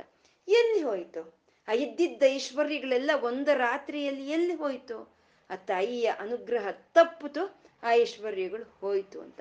ಇದನ್ನೇ ನಮ್ಗೆ ಸತ್ಯನಾರಾಯಣ ಸ್ವಾಮಿ ವ್ರತಕೃತೆ ಕಥೆಯಲ್ಲಿ ಹೇಳೋ ಅಂಥದ್ದು. ಹಡಗಲ್ಲಿ ಹಾಕ್ಕೊಂಡು ಬರ್ತಾರೆ ರತ್ನ ರತ್ನ, ಮುತ್ತು, ಹವಳ, ಚಿನ್ನ, ಬಂಗಾರ ಎಲ್ಲ ತುಂಬಿಸ್ಕೊಂಡು ಬರ್ತಾರೆ. ಯಾಕೆ? ಅವನ ಅನುಗ್ರಹ ಇತ್ತು. ಅವನ ಅನುಗ್ರಹ ಹೋಯ್ತು, ಎಲ್ಲವೂ ಹೋಯ್ತು ಅಂತ. ಆ ತಾಯಿಯ ಅನುಗ್ರಹ ಇದ್ರೆ ನಮಗೆಲ್ಲ ಐಶ್ವರ್ಯಗಳು ಸಿಕ್ಕುತ್ತೆ, ಎಲ್ಲ ಭೋಗಗಳು ನಮ್ಗೆ ಸಿಕ್ಕುತ್ತೆ. ಅವಳ ಅನುಗ್ರಹ ಇರೋವರ್ಗುನೆ ಅವು ನಮ್ಮ ಹತ್ರ ಇರುತ್ತೆ ಅಂತ. ಇದು ಶನಿವಾರದ ರಾಮನ ರಾಮನ ಕತೆ ಶನಿವಾರದ ಒಂದು ಪೂಜೆಯ, ರಾಮನ ಪೂಜೆಯ ಕಥೆಯ ಒಂದು ಮಹಿಮೆ, ಆ ಆ ಒಂದು ಆ ಒಂದು ಗ್ರಂಥದಲ್ಲಿ ಬರೆದಿರೋ ಅಂಥದ್ದು ಅವನು ಒಂದು ಬಡ ಬ್ರಾಹ್ಮಣ. ಅತ್ಯಂತ ಒಂದು ಭಕ್ತಿ ಇರುತ್ತೆ. ಶ್ರೀರಾಮ ಅಂದ್ರೆ ಅತ್ಯಂತ ಭಕ್ತಿ ಇರೋ ಅವನು ಮನೆ ತುಂಬ ಮಕ್ಕಳು, ಹೆಂಡತಿ, ಒಂದು ಬಡತನ. ಸರಿ, ಆದ್ರೂ ಯಾವುದಕ್ಕೂ ಅವನೇನು ಒಂದು ಚಲಿಸಲ್ಲ, ರಾಮನಾಮ ಜಪವನ್ನು ಮಾಡಿಕೊಂಡೇ ಇರ್ತಾನೆ. ಯಾರೋ ಒಬ್ಬ ಅವಧೂತರು ಬರ್ತಾರೆ, ಬಂದು ಶನಿವಾರದ ದಿನ ನೀನು ಶ್ರೀರಾಮನ ಪೂಜೆಯನ್ನು ಮಾಡು, ಗೋಧಿಯಿಂದ ಮಾಡಿರೋ ಅಂತ ಒಂದು ಪದಾರ್ಥವನ್ನ ನಿವೇದನೆಯಾಗಿ ಮಾಡಿ, ಅದನ್ನ ಮನೆ ಮಕ್ಕಳೆಲ್ಲ ಸ್ವೀಕಾರ ಮಾಡಿ, ನಿಮ್ಗೆ ಆ ಶ್ರೀರಾಮ ಒಳ್ಳೇದ್ ಮಾಡ್ತಾನೆ ಅಂತ ಹೇಳಿ ಹೊರಟೋಗ್ತಾರೆ ಅವಧೂತರು. ಅಂದ್ರೆ ಬಡತನ, ಕಿತ್ತು ತಿನ್ನೋ ಅಂತ ಬಡತನ. ಸರಿ ಪಾಪ ಅವರು ಹಾಗೆ ಮಾಡ್ತಾರೆ. ಶನಿವಾರ ಬಂತು. ಎಲ್ಲ ವ್ಯಂಜನ ಸ್ನಾನಗಳು ಮಾಡಿ ಭಕ್ತಿಯಿಂದ, ಶ್ರದ್ಧೆಯಿಂದ ಏನಿತ್ತೋ ಅದನ್ನ ಇಟ್ಟು ಅವರು ಆ ಪ್ರಸಾದವನ್ನು ಮಾಡಿ ರಾಮನ ಒಂದು ಪೂಜೆಯನ್ನು ಮಾಡ್ತಾರೆ. ಮಾಡಿ ಮನೆ ಮಂದಿ ಮಕ್ಕಳು ಎಲ್ಲ ಪ್ರಸಾದ ಸೇವನೆಯನ್ನು ಮಾಡ್ತಾರೆ. ಮಾಡಿದಾಗ ಅವ್ರಿಗೆ ಕ್ಷಿಪ್ರ ಕಾಲದಲ್ಲಿ ಅಷ್ಟೈಶ್ವರ್ಯಗಳು ಅವ್ರ ಮನೆಯಲ್ಲಿ ತೊಳಕಾಡುತ್ತೆ. ಅವಾಗ ಅವನು ಹೇಳ್ತಾನೆ, ಆ ಬ್ರಾಹ್ಮಣ ಹೇಳ್ತಾನೆ ಹೆಂಡ್ತಿಗೆ ಇಷ್ಟು ದಿನ ದುಡ್ಡಿರ್ಲಿಲ್ಲ, ಕಾಸಿರ್ಲಿಲ್ಲ. ಶ್ರೀರಾಮನ ಅನುಗ್ರಹ ನಮ್ಗಾಯ್ತು. ಶನಿವಾರದ ಪೂಜೆಯನ್ನು ನಾವು ಶುರು ಮಾಡ್ಕೊಂಡಿದೀವಿ. ಶ್ರೀರಾಮನ ಅನುಗ್ರಹ ನಮ್ಮ ಮೇಲೆ ಇದೆ. ನಾವು ಇವಾಗೆಲ್ಲ ಬಂದಿದೆ, ಸಂಪತ್ತಿದೆ. ಹಾಗಾಗಿ ಮಕ್ಕಳಿಗೆ ನಮ್ಮ ಅವಶ್ಯಕತೆ ಇನ್ನೇನಿಲ್ಲ. ಅವ್ರ ಸಂಪತ್ತಿದೆ ಅವ್ರಷ್ಟಕ್ಕೆ ಅವ್ರು ಬೆಳ್ಕೊಳ್ತಾರೆ. ನಾನು, ನೀನು ಪುಣ್ಯಕ್ಷೇತ್ರಗಳಿಗೆ ಹೋಗೋಣ. ಬಾಯಿನ ಈ ಸಂಸಾರದ್ದು ಇದು ಬೇಡ ನಮ್ಗೆ. ಅಂದ್ರೆ ಆ ಹೆಂಡತಿ ಹೇಳ್ತಾಳೆ ಇಷ್ಟು ದಿನ ಕಷ್ಟಪಟ್ಟಿದ್ದಾಯ್ತು. ಇವಾಗ ಶ್ರೀರಾಮನೇ ಏನೋ ಕರುಣೆ ತೋರಿಸಿ ಐಶ್ವರ್ಯಗಳನ್ನ ಕೊಟ್ಟಿದ್ರೆ ಎಲ್ಲ ಪುಣ್ಯಕ್ಷೇತ್ರಕ್ಕೆ ಹೋಗ್ಬೇಕಂತೆ. ನಾನು ಬರಲ್ಲ, ನೀನು ಬೇಕಾದ್ರೆ ಹೋಗು, ನಾನು ಇಲ್ಲೇ ಇದು ಸುಖವಾಗಿರ್ತೀನಿ ಅಂತಾಳೆ. ಸರಿ, ನಿನ್ ಕರ್ಮ ಇನ್ನು ಸೌದಿಲ್ಲ ಅಂತ ಹೇಳಿ ಅವನು ಹೊರಟೋಗ್ತಾನೆ, ಪುಣ್ಯಕ್ಷೇತ್ರಗಳು ಹೊರಟೋಗ್ತಾನೆ. ಆ ಹೋಗ್ತಾ ಹೋಗ್ತಾ ಏನ್ ಮಾಡ್ತಾನೆ, ಆ ಮಗನ ಮಗನ ಕರೆದು ದೊಡ್ಡ ಮಗನ್ ಹೇಳ್ತಾನೆ, ಶನಿವಾರದ ಪೂಜೆ ಬಿಡಬೇಡ ಮಗು, ಪ್ರತಿ ಶನಿವಾರ ನೀವು ರಾಮನ ರಾಮನ ಪೂಜೆ ಮಾಡ್ತಾ, ಆ ಪ್ರಸಾದವನ್ನು ನಿವೇದನೆ ಮಾಡ್ತಾ ಆ ಪ್ರಸಾದವನ್ನು ಮನೆ ಮಂದಿ ಸ್ವೀಕಾರ ಮಾಡಿ ಅಂತ ಹೇಳ್ಬಿಟ್ಟು ಅವನು ಪುಣ್ಯಕ್ಷೇತ್ರಗಳು ಹೋಗ್ತಾನೆ. ಪಾಪ ದೊಡ್ಡ ಮಗ ಹಾಗೆ ಮಾಡ್ತಿರ್ತಾನೆ. ಒಂದು ಶನಿವಾರ ಬೆಳಗ್ಗೆ ಪೂಜೆ ಮಾಡ್ದ, ಒಂದು ಪೂಜೆ ಎಲ್ಲ ಆಯ್ತು, ಮಂಗಳಾರತಿ ಆಯ್ತು ತೀರ್ಥ ತಯಾರಾಯ್ತು, ಅಮ್ಮ ಬಾಮ್ಮ ತೀರ್ಥ ತಗೋ, ಪ್ರಸಾದ ತಗೋ ಅಂತ ಅಂದ್ರೆ, ಇರೋ ತಿಂಡಿ ಮಾಡ್ಬೇಕು, ಮಕ್ಳಿಗೆ ಬರ್ತೀನಿ ಸರಿ, ತಿಂಡಿ ಆಯ್ತು ಅವು ಆಮೇಲೆ ಬಾಮ್ಮ ತೀರ್ಥ ಕೊಡ್ತೀನಿ, ಪ್ರಸಾದ ಕೊಡ್ತೀನಿ ಬಾಮ್ಮ ಅಂದ್ರೆ, ಇರೋ ಅಡ್ಗೆ ಮಾಡ್ಬೇಕು. ಸರಿ, ಅಡುಗೆ ಆಯ್ತು, ಎಲ್ಲ ಆಯ್ತು, ಊಟಗಳು ಆಯ್ತು ಬಾಮ್ಮ ಕೊಡ್ತೀನಿ ಅಂದ್ರೆ, ಇಲ್ಲೋ ಮಲಗ್, ಮಲಗ್ಬೇಕು, ಬೆಳಗಿನ ಜಾವ ಎದ್ದಿದ್ದೀನಿ, ನಿಂದೇನೋ ಒಂದೇ ಗೋಳಾಗೋಯ್ತು ನನಗೆ ಅಂತ. ಮಲಗಿದ್ದು ಆಯ್ತು, ಸಂಜೆ ಎದ್ದಿದ್ದು ಆಯ್ತು, ಸಂಜೆ ಕೆಲ್ಸಗಳು ಆಯ್ತು. ರಾತ್ರಿ ನಾದು ಬಾಮ್ಮ ಕೊಡ್ತೀನಿ ಬಾಮ್ಮ ಅಂದ್ರೆ, ನಂಗೆ ತುಂಬಾ ನಿದ್ದೆ ಬರ್ತಾ ಇದೆ, ನಂಗೆ ತಲೆ ಕೆಡ್ಸ್ಬೇಡ ಇನ್ನು ಹೋಗು ಅಂದ್ಬಿಡ್ತಾಳೆ. ಸರಿ, ಪ್ರಸಾದ ಸೇವನೆ ಇಲ್ಲ. ಆ ಹೇಗೆ ಬಂತು ಐಶ್ವರ್ಯ, ಅದೇ ರೀತಿ ಮಾಯವಾಗಿ ಅಂದ್ರೆ ಇಲ್ಲಿ ಪ್ರಸಾದ ಅಂತಂದ್ರೆ ಏನೋ ತಿನ್ನೋ ಅಂತ ಒಂದು ಸಿಹಿ ಪದಾರ್ಥ, ಅದು ತಿಂದ್ರೆ ಐಶ್ವರ್ಯ ಬಂತು, ಅದು ತಿಂದಿದ್ರೆ ಐಶ್ವರ್ಯ ಹೋಯ್ತು ಅಂತ ಅಲ್ಲ. ಅನುಗ್ರಹ, ಅಮ್ಮನವರ ಅನುಗ್ರಹ ಯಾರಿಗೆ ಬೇಕು ಅನ್ಕೊಳ್ತಾರ ಅವ್ರಿಗೆ ಸಿಕ್ಕುತ್ತೆ. ನಿನ್ನ ಅನುಗ್ರಹ ನನಗೆ ಬೇಡ ಅಂತ ಯಾರು ಅನ್ಕೊಳ್ತಾರ ಅವ್ರಿಗೆ ಹೋಗುತ್ತೆ ಅಂತ. ಹಾಗೆ ಮಹಾಭೋಗ, ಮಹೇಶ್ವರ್ಯ. ಆ ಐಶ್ವರ್ಯಗಳೆಲ್ಲ ಅವಳದೇ, ಆ ಭೋಗಗಳೆಲ್ಲ ಅವಳದೇ. ಅವಳ ಮನೆ ಎಂತ ಮನೆ? ಚಿಂತಾಮಣಿ ಚಿಂತಾಮಣಿ. ಆ ಒಂದು ಚಿಂತಾಮಣಿ ಒಂದು ಚಿಂತಾಮಣಿಯಲ್ಲಿ ಇರೋದಕ್ಕೆ, ಐಶ್ವರ್ಯಕ್ಕೆ ಇಂದ್ರಾದಿ ಲೋಕಗಳಲ್ಲಿ ಇರೋ ಅಂತ ಎಲ್ಲ ಐಶ್ವರ್ಯಗಳನ್ನು ಒಂದು ದೃಷ್ಟಿ ತೆಗಿಬೇಕು. ಅಂತ ಐಶ್ವರ್ಯ ಸ್ವರೂಪಿಣಿ ಆದಂತ ಆ ತಾಯಿ, ಅವಳ ಭೋಗವೇ ಮಹಾಭೋಗ, ಅವಳ ಐಶ್ವರ್ಯ ಮಹಾ ಐಶ್ವರ್ಯ. ಆ ತಾಯಿ ಅನುಗ್ರಹಿಸಿದ್ರೆ ನಮ್ಗೆ ಆ ಭೋಗ ಅನ್ನೋದು ಸಿಕ್ಕುತ್ತೆ. ಆ ತಾಯಿ ಅನುಗ, ಅನುಗ್ರಹಿಸಿದ್ರೆ ನಮ್ಗೆ ಐಶ್ವರ್ಯ ಸಿಕ್ಕುತ್ತೆ ಅಂತ. ಮತ್ತೆ ಐಶ್ವರ್ಯ ಅಂದ್ರೆ ಅತ್ಯಂತ ಒಂದು ಮಹಾ ಐಶ್ವರ್ಯ ಅಂತ ನಾವು ಹೇಳ್ಕೋಬೇಕು ಅಂದ್ರೆ ಅದು ಮೋಕ್ಷವೇ. ಆ ಪರಮಾತ್ಮನ ಒಂದು ಪಾದಗಳ ಮೇಲೆ ನಮ್ಮ ಮನಸ್ಸನ್ನ ಇಡೋದನ್ನೇ ಮೋಕ್ಷ ಅನ್ನೋದು. ಅದೇ ಐಶ್ವರ್ಯ. ಯಾಕೆಂದ್ರೆ ಬೇರೆ ಐಶ್ವರ್ಯಗಳೆಲ್ಲ ನಮ್ಗೆ ದುಡ್ಡು, ಕಾಸು, ಇನ್ನೊಂದು, ಮತ್ತೊಂದು ಬರ್ತಾ ಇದ್ರೆ ನಮ್ಮ ಕರ್ಮದ ಪ್ರಕಾರ, ನಮ್ಮ ಪುಣ್ಯದ ಕರ್ಮ ಸವಿದು ಹೋದ್ರೆ ಅದ್ ಮತ್ತೆ ಎಲ್ಲ ಹೊರಟೋಗುತ್ತೆ. ಅಥವಾ ನಾವು ಮತ್ತೆ ವಾಪಸ್ ಬರ್ತೀವಿ. ಆದ್ರೆ ಅಮ್ಮನ ಪಾದ ಧೂಳಿ ಅನ್ನೋದು ಯಾರಿಗೆ ಸಿಕ್ಕುತ್ತೋ ಅವ್ರು ಮತ್ತೆ ಇನ್ ವಾಪಸ್ ಬರಲ್ಲ. ಅದೇ ಮಹಾ ಐಶ್ವರ್ಯ ಅಂತ. ಮಹೈಶ್ವರ್ಯ ಅಂತಂದ್ರೆ. ಮಹಾವೀರ್ಯ ಅಂತ ಇದ್ದಾರೆ. ಮಹಾವೀರ್ಯ ಅಂದ್ರೆ ವೀರ್ಯ ಅಂದ್ರೆ ಸಂತಾನೋತ್ಪತ್ತಿ ಶಕ್ತಿಯನ್ನ ವೀರ್ಯ ಅಂತ ಹೇಳೋದು. ಆ ತಾಯಿ ಈ ಪ್ರಕೃತಿ ಎಷ್ಟು ಅನಂತವಾದ ಲೋಕಗಳನ್ನ, ಅನಂತವಾದ ಭುವನಗಳನ್ನ, ಅನಂತವಾದ ಪ್ರಾಣಿಗಳನ್ನ, ಪ್ರಕೃತಿಯನ್ನ ಸೃಷ್ಟಿ ಮಾಡಿರೋ ತಾಯಿಯೇ ತಾಯಿನೇ ಮಹಾವೀರ್ಯ ಅಂತ ಹೇಳೋದು. ಈ ಪ್ರಕೃತಿ ಸ್ವರೂಪ, ಮಾಯಾ ಸ್ವರೂಪವಾದಂಥ ಈ ಪ್ರಕೃತಿಯಲ್ಲಿ ಈಶ್ವರ ಚೈತನ್ಯ ಅನ್ನೋದು ಸಮ್ಮೇಳನವಾದಾಗ ಈ ಉತ್ಪತ್ತಿ ಎಲ್ಲ ಬರುತ್ತೆ. ಅದು ಮಹಾವೀರ್ಯ ಅಂತ. ಹನ್ನೆರಡು ಜನ ಮಕ್ಕಳು, ಹತ್ತು ಜನ ಮಕ್ಕಳು ಇದ್ರೆ ಮಹಾತಾಯಿ ಅಂತಿದ್ರು ನಮ್ಮ ಹಿಂದಿನ ಕಾಲದಲ್ಲಿ.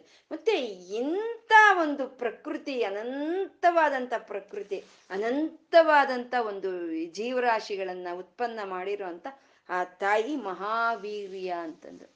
ಮಹಾವೀರ್ಯ, ವೀರ್ಯ ಅಂತಂದ್ರೆ ಪರಾಕ್ರಮಕ್ಕೂ ವೀರ್ಯ ಅಂತ ಹೇಳ್ತಾರೆ. ಪರಾಕ್ರಮ ಅಂದ್ರೆ ಶಿವಾಜಿ ಗಣೇಶನಿಗಿದ್ದಂತ ಒಂದು ಪರಾಕ್ರಮ, ರಾಣಾ ಪ್ರತಾಪ್ ಸಿಂಗ್ಗಿದ್ದಂತ ಒಂದು ಪರಾಕ್ರಮ ಒಣಕೆ ಓಭವನಿಗಿದ್ದಂತ ಒಂದು ಪರಾಕ್ರಮವಾಗ್ಬೋದು.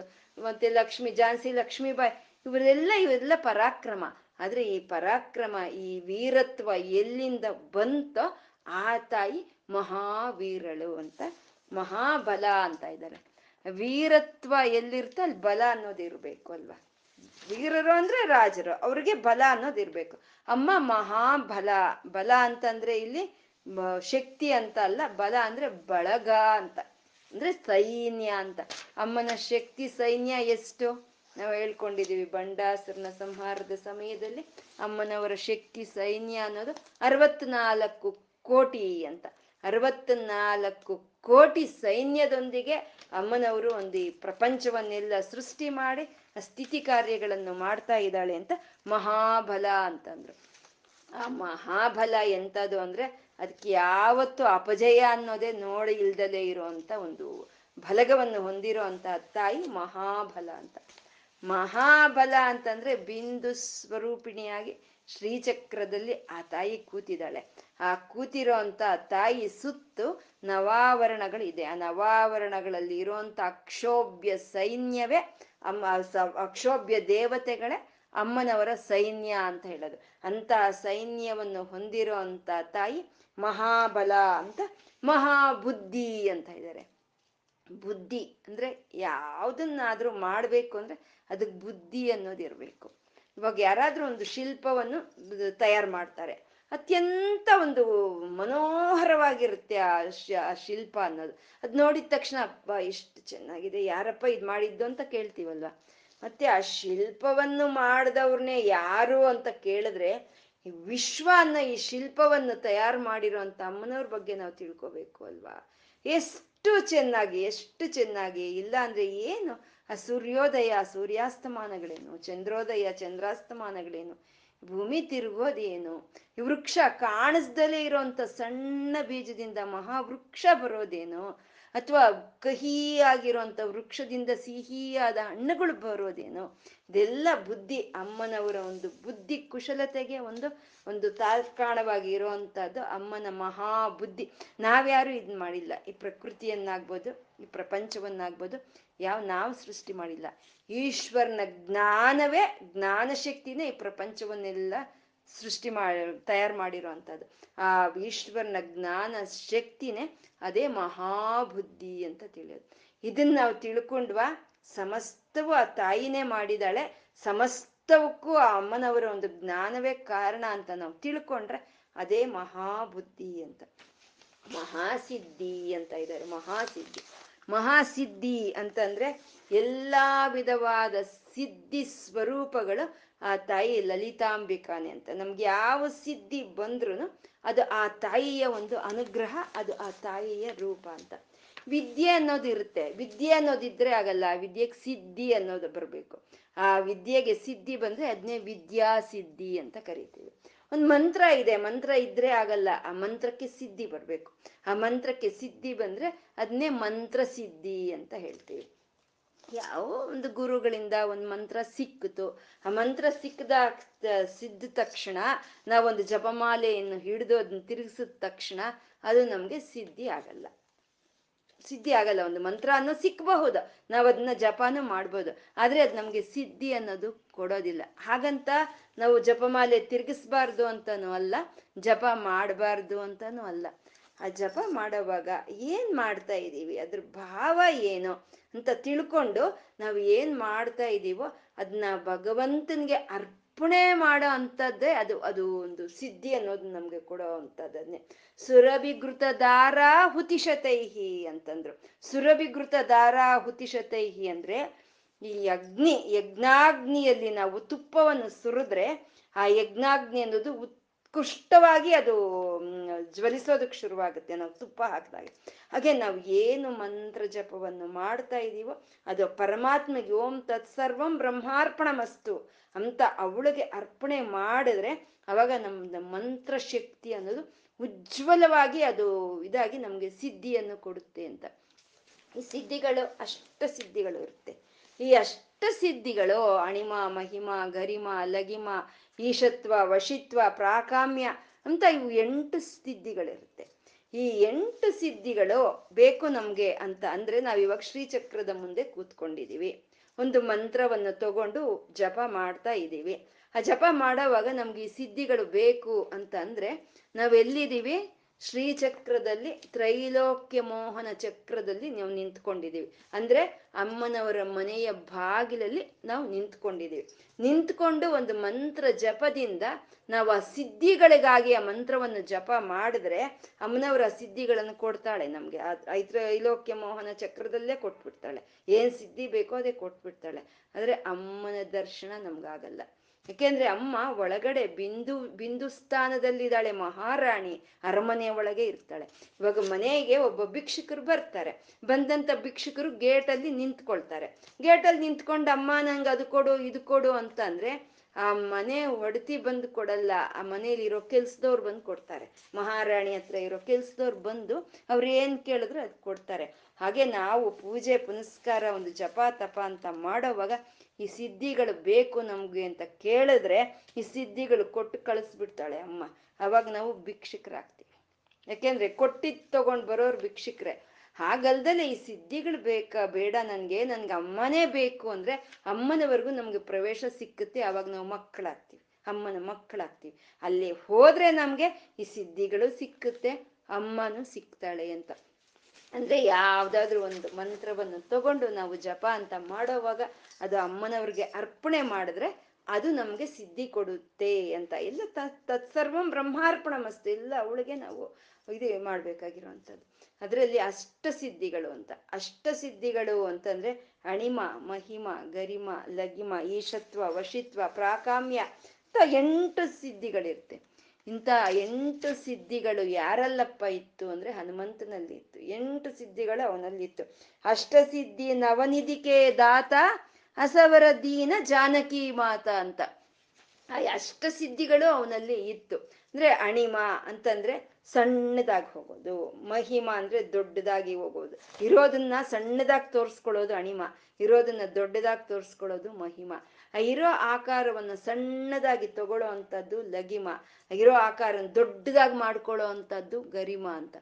ಇಂಥ ಎಲ್ಲ ಎಲ್ಲ ಸಿದ್ಧಿಗಳು ಆಂಜನೇಯನಲ್ಲಿ ಇತ್ತು ಅಂತ. ಅಮ್ಮನವ್ರನ್ನ ಯಾರು ಆಶ್ರಯಿಸ್ತಾರೋ ಅಂಥವ್ರಿಗೆಲ್ಲ ಇಂಥ ಸಿದ್ಧಿಗಳೆಲ್ಲ ಸಂಪೂರ್ಣ ಸಿಕ್ಕುತ್ತೆ ಅಂತ. ಅಣಿಮ, ಮಹಿಮ, ಗರಿಮ ಲಗಿಮ ಎಂಥ ಸಿದ್ಧಿಗಳೆಲ್ಲ ನಮ್ಗೆ ಸಿಕ್ಕುತ್ತೆ ಅಂತ. ಅಂದ್ರೆ ಏನರ್ಥ? ನಾವು ಇವಾಗ ಐದು ಅಡಿ ಇದ್ದೀವಿ. ಅಮ್ಮನವರಿಂದ ನಮ್ಗೆಲ್ಲಾ ಸಿದ್ಧಿಗಳು ಸಿಕ್ಬಿಡ್ತು ಅಂತ ಅಂದ್ರೆ ನಾವೇನೋ ಒಂದಡಿ ಆಗೋಗ್ಬೋದು ನಮ್ಗೆ ಬೇಕಾದಾಗ ಅಥವಾ ಅರ್ಧಡಿ ಆಗೋಗ್ಬೋದು ಅಥವಾ ನಮ್ಗೆ ಬೇಕು ಅಂದಾಗ ಹದಿನಾರು ಅಡಿ ಬೆಳಿಬೋದು ಅಂತ ಅಂದ್ರೆ ಅಲ್ಲ. ನಾವು ಎಲ್ಲಿ ತಗ್ಗಿ ಇರ್ಬೇಕೋ ಅಲ್ಲಿ ತಗ್ಗಿ ಇರಬೇಕು. ಎಲ್ಲಿ ವಿನಯವಾಗಿ ಇರಬೇಕೋ ಅಲ್ಲಿ ವಿನಯವಾಗಿ ಇರಬೇಕು. ಅದನ್ನೇ ಅಣಿಮ ಅಂತ ಹೇಳೋದು. ನಾವು ಯಾವಾಗ ತಗ್ಗಿ ಇರ್ತೀವೋ, ವಿನಯದಿಂದ ಇರ್ತೀವೋ ಅವಾಗ ಅಲ್ಲಿ ನಮ್ಮಲ್ಲಿ ಇರೋ ಅಂತ ಒಂದು ವಿದ್ಯೆ ಅನ್ನೋದು ಅದು ಆಚೆಗೆ ಬರುತ್ತೆ. ಅದನ್ನೇ ಮಹಿಮಾ ಅಂತ ಹೇಳೋ ಅಂಥದ್ದು ನಾವು ಇಲ್ಲಿ ಕೂತ್ಕೊಂಡು ಅಮ್ಮನವರ ಒಂದು ಅನುಗ್ರಹ ಅನ್ನೋದು ನಮ್ಗಿದ್ರೆ ಯಾರಿಗೂ ಸಿಕ್ಕದಲ್ಲೇ ಇರೋವಂಥದ್ದು ಭಕ್ತರಿಗೆ ಸಿಕ್ಕುತ್ತೆ. ಅದನ್ನೇ ಪ್ರಾಕ್, ಪ್ರಾಪ್ತಿ ಅಂತ ಹೇಳೋ ಅಂಥದ್ದು ಅದಕ್ಕೆ ಎಲ್ಲ ಓಡೋ ಕೆಲಸ ಇಲ್ಲ. ಇದ್ದ ಕಡೆನೆ ನಮಗೆ ಸಿಕ್ಕುತ್ತೆ. ಅದನ್ನೇ ಪ್ರಾಕಾಮ್ಯ ಅಂತ ಹೇಳೋದು. ಯಾವಾಗ ಆ ಸಿದ್ಧಿ ಅನ್ನೋದು ನಮ್ಗೆ ಸಿಕ್ಕುತ್ತೆ ಎಲ್ಲರೂ ನಮ್ಮನ್ನು ಇಷ್ಟಪಡಕ್ ಶುರುವಾಗ್ತಾರೆ. ಅದೇ ವಶಿತ್ವ ಅಂತ ಹೇಳೋದು. ಎಲ್ಲರೂ ನಮ್ಮ ಮಾತಿಗೆ ಗೌರವವನ್ನು ಕೊಡ್ತಾರೆ. ಅದನ್ನೇ ಈಶತ್ವ ಅಂತ ಹೇಳೋವಂಥದ್ದು ಯಾವಾಗ ಒಂದು ಜಪದಿಂದ ಒಂದು ಜಪದ ಸಿದ್ಧಿ ಅನ್ನೋದು ನಮ್ಗೆ ಸಿಕ್ಕುತ್ತೋ, ಅವಾಗ ಈ ರೀತಿ ಎಲ್ಲಾ ವಿಧವಾದ ಅಷ್ಟ ಸಿದ್ಧಿಗಳು ನಮ್ಗೆ ಸಿಕ್ಕುತ್ತೆ ಅಂತ. ಆದ್ರೆ ಯಾವುದೋ ಒಂದು ಮಂತ್ರ ಅಂತ ನಮ್ಗೆ ಸಿಕ್ಬೇಕಾದ್ರೆ ನಾವು ಏನೋ ಒಂದು ಫಲವನ್ನು ಅಪೇಕ್ಷೆ ಪಡ್ಕೊಂಡು ಒಂದು ಮಂತ್ರವನ್ನು ಶುರು ಮಾಡ್ಕೊಳ್ತೀವಿ ನಾವು. ಯಾವ್ದಾದ್ರು ಒಂದು ಮಂತ್ರವನ್ನು ಉಪದೇಶ ಮಾಡ್ತಾರೆ ಗುರುಗಳು ಅಂದಾಗೆ ಕೇಳ್ತೀವಿ. ಎಷ್ಟು ದಿನ ಮಾಡ್ಬೇಕು ಇದನ್ನ? ಎಷ್ಟು ಸಲಿ ಮಾಡ್ಬೇಕು ಇದನ್ನ ಅಂತ ಕೇಳ್ತೀವಿ. ಅಂದ್ರೆ ಎಷ್ಟು ದಿನ ಮಾಡ್ಬೇಕು? ಎಷ್ಟು ಸಲಿ ಮಾಡಬೇಕು ಅಂತ ಕೇಳಿದ್ವಿ ಅಂದ್ರೆ ಯಾವಾಗ ನಿಲ್ಸ್ಬೇಕು ನಾನು ಅಂತ ಮೊದಲೇ ತಿಳ್ಕೊಳ್ಳೋ ಹಾಗೆ ಇರುತ್ತೆ. ಇದರಿಂದ ನನ್ಗೇನ್ ಬರುತ್ತೆ ಅಂತ ತಿಳ್ಕೊಳ್ಳೋ ಹಾಗಿರುತ್ತೆ ಹಾಗಲ್ದಲೆ ಯಾವುದಾದ್ರೂ ಒಂದು ಮಂತ್ರ ನಮಗೆ ಸಿಕ್ತು ಹಾಗೆ ಅಂತ ಅಂದ್ರೆ ಅದನ್ನ ಯಾವುದು ಪ್ರತಿಪಾದ ಅಪೇಕ್ಷೆ ಇಲ್ದಲೆ ಅದರಲ್ಲಿ ರಸವನ್ನು ಸ್ವಾದನೆ ಮಾಡಬೇಕು. ಅದರ ಅರ್ಥ ಏನು? ಅದರ ಆನಂದ ಅನುಭವಿಸೋಣ ಅಂತ ಆ ಆನಂದವನ್ನು ನಾವು ಅನುಭವಿಸ್ಕೊಂಡು ಹೋಗ್ಬೇಕು. ಆ ಎರಡನೇದು ಒಂದು ಒಂದು ಸಿದ್ಧಿ ಅಂತ ಆಯ್ತಾ? ಒಂದು ಕಷ್ಟ ಬಂತ, ಒಂದು ಸುಖ ಬಂತ? ಎರಡನ್ನು ಒಂದೇ ರೀತಿ ನೋಡ್ಬೇಕು. ಸುಖ ಬಂದ್ರೆ ಹಾ ಹಾ ಹಾ ಹಾ ಅಂತ ಹಾ ಹಾ, ಅಟ್ಟಹಾಸ. ಈ ಕಷ್ಟ ಬಂದ್ರು ಅಂದ್ರೆ ಆಹಾ ಅಂತ ಹಾಹಾಕಾರ ಇಡೋ ಅಂಥದ್ದು ಎರಡು ಇರಬಾರ್ದು. ಎರಡನ್ನು ಸಮವಾಗಿ ನೋಡೋ ಅಂಥದ್ದು ಮೂರನೇದು ಇವರು ಉತ್ತಮರು, ಇವರು ನೀಚರು, ಇವರು ಧನವಂತರು, ಇವರು ಬಡವರು, ಇವರು ವಿದ್ಯಾವಂತರು, ಇವರು ಅವಿದ್ಯಾವಂತರು ಅನ್ನೋದಿಲ್ದಲೆ ಸಮಾನವಾದಂಥ ಭಾವ ಇರಬೇಕು. ಇನ್ನು ನಾಲ್ಕು, ಐದು ಅನ್ನೋದು ನಾವು ಎಲ್ಲಿ ಬೇಕಾದರೂ ಇರ್ಬೋದು. ಎಲ್ಲಿ ಬೇಕಾದರೂ ಇದ್ದು ನಾವು ಆ ಧ್ಯಾನವನ್ನು ಮಾಡಬೇಕು. ಆ ತಾಯಿಯನ್ನು ನಾವು ಜಪಿಸ್ಕೋಬೇಕು. ಆ ತಾಯಿಯನ್ನ ಒಂದು ಪಾದಗಳ ಹತ್ರ ನಮ್ಮ ಮನಸ್ಸನ್ನು ಇಡಬೇಕು.